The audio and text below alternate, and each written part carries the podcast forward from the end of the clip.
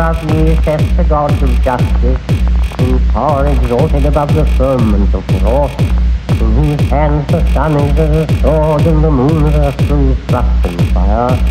who measures your garments in the midst of my vesture, and cuts you together in the palms of my hand, whose feet I garnish with the fire of gathering, and beautified your garments with admiration, I made a law to govern the holy ones, and delivered ye a rod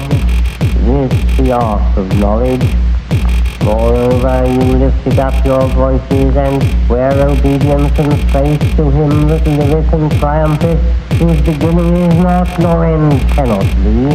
which shineth as a flame in the midst of your palaces, and reigneth amongst you as the balance of righteousness and truth. You therefore and show yourselves, open the mysteries of your creation, be friendly unto me, for I am the servant of the same your God, true worshipper of the highest